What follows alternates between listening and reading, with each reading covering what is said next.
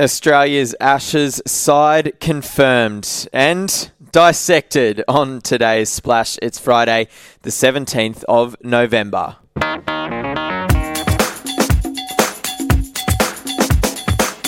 Yeah, and we'll get to all the Ashes test selections in just a moment on the splash. I'm your host, Phil Prior. Welcome in. Uh, just quickly, the Rugby League World Cup quarterfinals this weekend Australia v Samoa, Friday, 8 pm Australian Eastern Daylight Time. Uh, Australia v Samoa. Saturday, we've got Tonga v Lebanon uh, in Christchurch. Uh, and then also uh, in New Zealand on Saturday, New Zealand, they take on Fiji.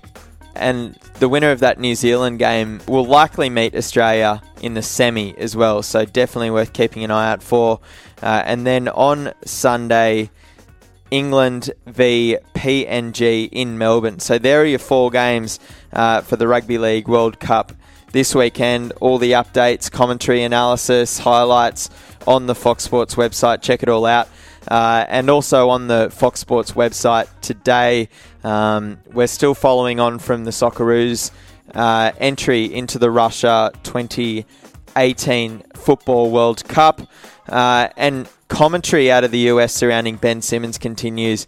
Uh, he dropped a near triple double yesterday against the LA Lakers, just one rebound away from a triple double, just dominating uh, left, right, and centre. Uh, his odds of reaching the All Stars team have shortened even more drastically now, um, and his odds of taking out the Rookie of the Year are, you can't even back him for that uh, for that award. You know, touch wood, hoping he stays fit uh, right throughout the season. But now for some cricket. The as I mentioned off the top, the Test eleven has been selected and announced. Dave Warner, Cam Bancroft, uh, Usman Khawaja, Steve Smith. Uh, we have Handscomb at five, Shaun Marsh at six, Tim Paine as keeper, and then Stark Cummins, Hazlewood Lyon pick themselves. Uh, Jackson Bird at 12, and Chad Sayers uh, in the squad uh, at 13. I bring in cricket journalists Joe Barton and Tom Morris from Melbourne. How are we, boys? Very well. Good, thanks, Phil.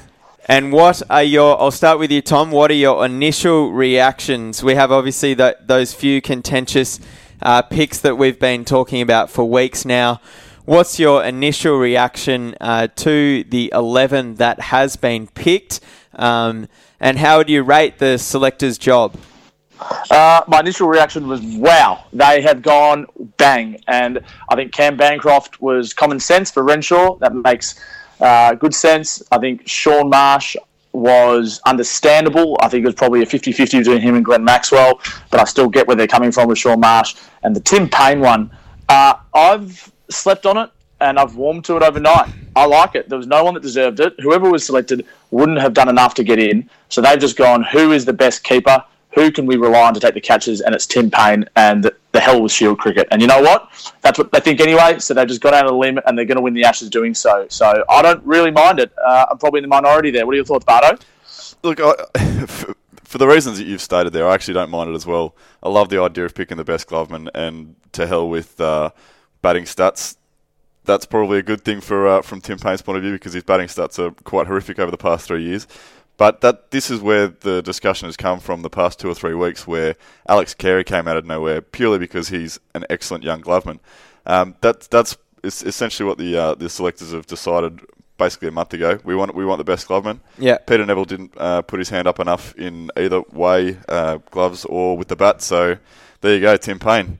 Why not? yeah, starting with Tim Paine, the best out and out gloveman in the country. Fair to say, boys. Well, that, that's that's his reputation, yeah. And, and as Tom wrote in a terrific story which went up on site last night, um, Paine impressed everybody, including uh, the select on duty Mark Waugh uh, during the recent ODI overseas series in India. So um, in that series, he excelled and showed everybody that he's got the silky glove moves that uh, that we know he's got. But Tom, I, I, assume you agree on that one. Yeah, I, well, I think the best two glovemen in, in Australia are Tim Ludeman and uh, and Tim Paine, and neither has played much Shield cricket. Well, Tim Ludeman has played any Shield cricket this summer, and Paine played one game as a batsman. So it just shows with six states there's probably not enough room to get the best pure gloveman in if they can't bat, which is the way of the modern game. What I will say about Tim Paine as well is that he was the next big thing in 2010. He played four Test matches, performed well in India, and he, I think he rises to the level. He's got a higher Test average than he does first class average, significantly higher. So I expect him to do well this series, especially behind the pegs and make some handy runs. At 32, it's the perfect time to bring him back in, especially given no one else was uh, was putting their hand up even marginally. The fact that Wade, Neville, and Carey didn't make a half century between them in three Shield games meant the selectors had to look elsewhere. Just one last point on the um, on the keeper. I'm I'm very happy that they've not uh, gone and uh, picked Bancroft with the gloves, which I think they were tempted to do, and there was some push to uh, to kind of shoehorn him into the side as the wicketkeeper. I feel like that would have been the, the wrong wrong way to go for a guy who's played 50 odd or 60 odd uh, first class matches and only kept in the past three mm. of them. Yeah. Um, he's not the first choice in Western Australia, and I think if he's in the team, I'm very happy that he's uh, there as an opener, even if it is at the expense of Matt Renshaw, who uh, I'm quite a big fan of. But um, definitely, definitely excited that he's there as a specialist batsman rather than burdening him with uh, with double responsibilities in his Test uh, debut. Yeah, and Tom, I take your point too with uh, Tim Paine. You know, he's he's always uh, excelled with opportunity, even in the, the big bash in front of the, the large audience, um, home and at the ground. So uh, so a good call there. Uh, on on the dropping of Matt Renshaw, what's your take there, Tom? I think it's completely fair enough. You just can't, and, and I think the the CA communication that's come out this morning, the media release explains it well uh, for once from CA. They, they can't wow. actually they, they, can't actually justify Renshaw trying to find form in the Ashes. You can't do that. Yeah. He had to make some runs. You know what? If the Ashes started uh, on the same week as the Shield season, Renshaw would have been an absolute walk-up start. It was probably in the last couple of weeks we started talking about his spot as in jeopardy just because he couldn't make any runs you can't select a bloke who's been so short of runs like that and expect they're just going to pull uh, flick a switch and make runs against Anderson, Broad, etc. Uh, he'll go back. He'll get back in the team at some stage. But this was a no-brainer, and I'm glad the selectors had the balls to do it. Joe, it's not necessarily a bad thing to to drop a player at this point in his career either. We've seen it with a lot of players. You know, some of the more famous examples being Michael Clarke and Steve Smith. Mate, uh, it's very, very rare for a player to uh, to go their entire career without being dropped. Yeah. Um, and yeah, as as a young player, I mean, it is it does seem like it could be a setback in the short term for him. He's he's 21 years old and now. He's going to have to struggle through what will be a pretty uh, tough Shield season for him. Mm. But as we say, he's 21 years old. He's got the right temperament. He's proven himself at Test level. This is this is his chance to um, to go back, do what Matt Hayden I mean, he's been likened to Matt Hayden so often that we kind of put them to group group them together. Matt Hayden, exactly the same thing happened. Went back in Shield cricket, went back to back to back to back, thousand run seasons. Yeah, you know, batted the lights out. Um, and then came back and uh, became one of the, the greatest Test openers of all time. So that's what uh, Matt Ren- that's what uh, lies ahead for Matt Renshaw now, scoring a scoring a bucket load of runs for um, for Queensland and hopefully being back in the Australian team in the in the near future. And Tom, uh, Tom, Matt Renshaw will probably take comfort um, in the fact that Shaun Marsh is being recalled to the Test arena for the eighth time, no less. yeah, and I think. I mean, in some ways, it's a it's a relevant stat because it just shows how he's been in and out so much. But it also is a little bit uh, misleading because he's been injured in some of those times he's gone out. It's not like he's been dropped eight times. He's been injured and back yeah. again. Um, the thing with Shaun Marsh is uh, he's super, super talented. He's made runs against all sorts of bowlers all ra- way around the world. He'll take Matt, Matt Renshaw's spot at first slip. But the innings that clinched it for him, in my view, was that 91 he made against the New South Wales attack, uh, or the Australian attack against New South Wales at Hurstville Oval. That, that's what got him in. Yeah. Just like the, the Bancroft carrying his bat, that's what first uh, pricked the ears of the selectors. So what the selectors have done here, they've said form is king. And I don't think anyone can argue with that. There's other sorts of uh, debates you can have about the relevance of Shield cricket and team balance and so forth, but form is king, and uh, and it's won out here again. I, I, I, I dare say that uh, that match, the match at Hurstville Oval between New South Wales and West Australia, yeah. decided the fate not only of uh, Bancroft and Marsh, but also Hilton Cartwright, who I think was he- yeah. heavily favoured, heavily favoured to, uh, to to take part in this series as the number six uh, batsman, as the seam bowling all rounder, but got a pair in that in in, in that uh, Shield match, and I think his stock dropped considerably after that. So, would you two defend the selector's decision to select a 34 year old Shaun Marsh um, and not give some of these other, uh, you know, very decent 34, 35 year old batsmen even a chance? The the age the age is, is irrelevant for, for me. My knock on Shaun Marsh is more to do with the fact that I'm not convinced he can get through a five test series. Um, he's got a dodgy back, dodgy hamstrings throughout his career, even as a young, as even as a young fitter player, he's uh, had many many injury concerns that have held him back. I'm worried. I'm worried that uh, you know back to back tests to, to start off the series. I'm, I, will have some concerns over whether Shaun Marsh will be able to play out all, all five tests, even even disregarding his form. I mean, the age ha- has to have some relevance in this discussion, considering that one of the best Shield performers last year, like Ed Cowan, continues to not get a look in though, and and you know someone of of Shaun Marsh's uh, you know history with injuries. Uh, it's not like he, you know, his age is on his side in terms of staying healthy and fit. Tom.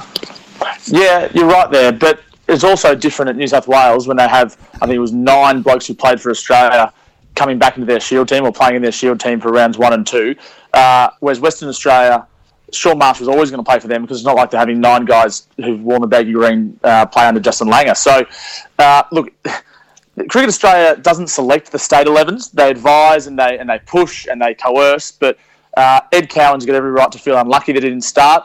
I think what should have happened there, just for if you indulge me for a second, is Ed Cowan should have started in the team. Daniel Hughes would now come in when the test players go out, and he gets a good seven seven games to prove himself. But uh, Shaun Marsh is 34. I don't care if he's 40, really, um, as long as he's fit and healthy. Now, you're right, he's more uh, predisposed to being injured the older he is. But then again, you pick the best team you can to win the first test. And if he gets injured, well, you hopefully call in the reserves then.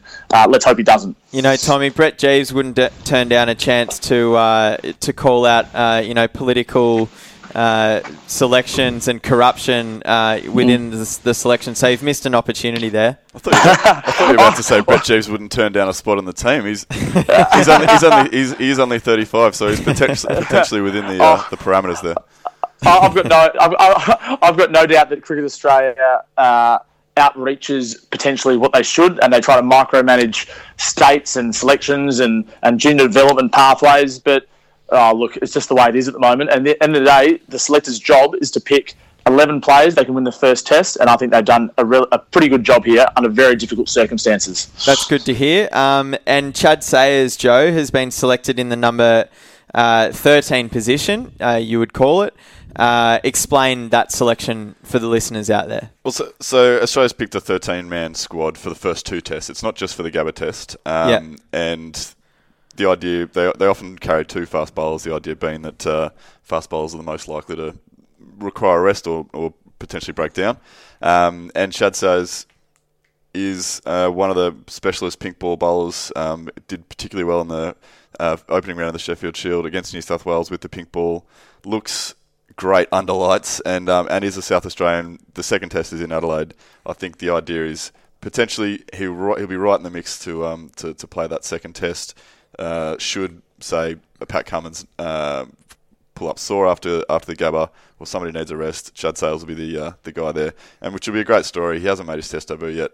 He was uh, twelfth man for uh, at least two of the tests last summer. Um, very close to, to a call up, and um, yeah, leading leading wicket taker in the Sheffield Shield last year. He's a gun. I'll be very excited to see him to see him bowl if, if he does get a chance in Adelaide. And Joe, and he, could, he could actually be Australia's first ever pink ball specialist, couldn't he? he Just bring him in for the pink ball test. Why not? Yeah, who would have thought we're picking a team based on uh, on what colour the ball is? Um, Joe, also the the other uh, piece that um, w- goes up on site when any of these big selection uh, announcements take place in in you know a wide variety of sports is who are the winners and who are the losers. I think we've spoken about um, you know, a, a, contingent of the winners, right down to Chad Sayers being yep. given this opportunity uh, in the squad.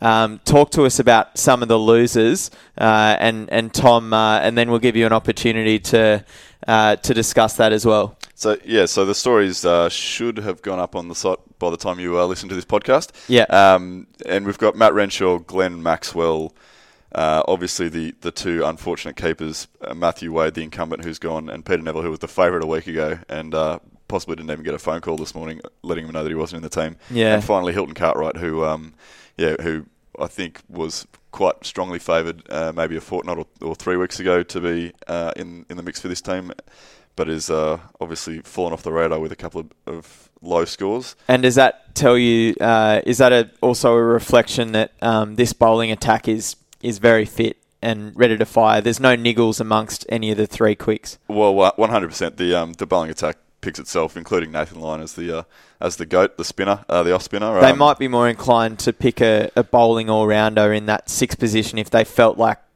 you know the the three quicks weren't going to get through this these two tests. You'd, you'd hope so. yeah, um, yeah. Certainly, that the the the beauty of having that that six who can bowl uh, a few overs and, and get through some work is to take the pressure off off those guys. And I mean, there are there are con- always going to be concerns over, especially these three, uh, Hazlewood, Stark, and Cummins, who've all had unfortunately had quite a bit of uh, injury dramas uh, in their short careers. But yeah, at this point, they all have got through the the Shields uh, the first three rounds, although all, all three were rested from New South Wales' third game, but they, as we're told, fit and firing and um, yep. ready to tear apart the Poms. Hopefully, they can get each each test over and done in three days, and they don't have to don't have to exert themselves too much. But um, yeah, definitely definitely. Uh, good good things felt about the uh, the fast bowlers, which is one of the points of our winners. The the three fast bowlers have uh, were the final winners in our winners and losers. Yeah. For that, for that re- very reason, it's a show of faith from the selectors that they can get the job done without uh, the assistance of a, an all rounder. And Tommy, uh, you're a you're a Victorian. Uh, what what are, what are they saying down there about uh, about the, the snubbing of, of Glenn Maxwell, who's now being you know isolated as a, a subcontinent specialist? He's coming off a pair of 60s, 45 not out not that long ago. Um, you know, in a in a Victorian team which crumbles around him. So he's kind of he's done everything required from uh, you know from a, uh, a, what's the word an audition perspective um, to prove that uh, that he can come in, in at the at the sixth position uh, when the batting lineup is under a little bit of pressure and actually um, you know, get the job done uh, on these home soil wickets. Uh, but he hasn't been offered this opportunity as one of the incumbents. You're right. Uh, there's a bit of debate in Victoria about whether uh, the selectors are biased against the Bush Rangers. I'm not sure that's the case. Look, I think Maxwell's really unlucky. Um, I'm not against the Shaun Marsh selection, but I, I, can certainly see Maxwell's perspective as well. You, you, said that Maxwell couldn't have done much more. If he'd made triple figures in one of those two 60s that he made against South Australia at the MCG, I think he's he, he's playing against England at the Gabba. He didn't. He made 60s, and although that was nice uh, and he looked good, it didn't quite um, it didn't quite nail home his spot. So uh, 40 more runs in either of those probably makes the difference, and that's probably what cost him in the end. Because although he made a test ton four tests ago in India, he's been goodish, patchy since. He needed to just nail it home. He didn't do that, and then he left himself open for criticism and for being replaced. And in the end, that's what they've done. Yeah, I, mean, I would have picked Maxwell ahead of Marsh. Um, yeah, in part because of that know, terrific century he scored in Ranchi, and I think he just deserves a chance to prove himself on Australian wickets in, a, in an Australian team. I would have given him two tests, but um, I, as you say, he has he didn't drive it home when he really needed to against South Australia, and I, he he's he's a pretty hard marker on himself, and I, I, imagine he'd be looking at that and understanding why he's been been uh, been brushed, but. Equally, I think he'd uh, feel fairly hard done by as well. And his bowling would have been uh, pretty handy in, in the second test at Adelaide, which we know um, you know tends to age uh, for days four and five. Uh, he could have held up and over really well and potentially taken some important wickets. I'll be very surprised if the Adelaide Test goes five days. yeah, with, yeah. With, with, with, Mitchell Stark and uh, and potentially Pat Cummins and Jimmy Anderson and all those boys flying under lights, I think it's going to be a batsman's nightmare. It's not the not the batting paradise that it used to be. yeah, I agree. I agree with that. And the other thing as well is who it, let's. I don't think it's going to happen. Let's say Alastair Cook and Joe Root bat for a couple of days, just like the Gabba test in 2011, 2010, 11 when Jonathan Trott and Cook batted forever. Oh, that was a who- who- nightmare. who- who's, who's our fifth bowler? Who's gonna Who's gonna give chop outs? There's literally no one. Steve Smith and David Warner. Uh, Steve we- Smith we- doesn't want to bowl himself, and David Warner has moved from leggies to medium pace, and no Yeah. one really knows what he's bowling at the moment. we, we, we've got. It's very rare that you have a team with literally no fifth bowler, and I can't remember an Australian team like it. But this is what, what we've got at the moment. So we're relying heavily, luckily, on probably the best fast bowling attack we've produced since the last Ashes at home in 2013-14. And I suspect Nathan Lyon will get through a massive workload Oh, this summer. man. He's gonna he's gonna churn through the overs. He's gonna have very sore fingers at the end of every test. No, but literally, that that's a good question, boys. Um, who, if, you know, if you, uh, if I'm, if you, if you literally just have to pick uh, someone that, that as a fifth bowling option, uh, where are you putting your money? I'd, I'd give the ball to Steve Smith, but I know, I know he doesn't want to bowl it, so uh, I suppose you'd have to go Warner and say, Warner, can you give me six overs?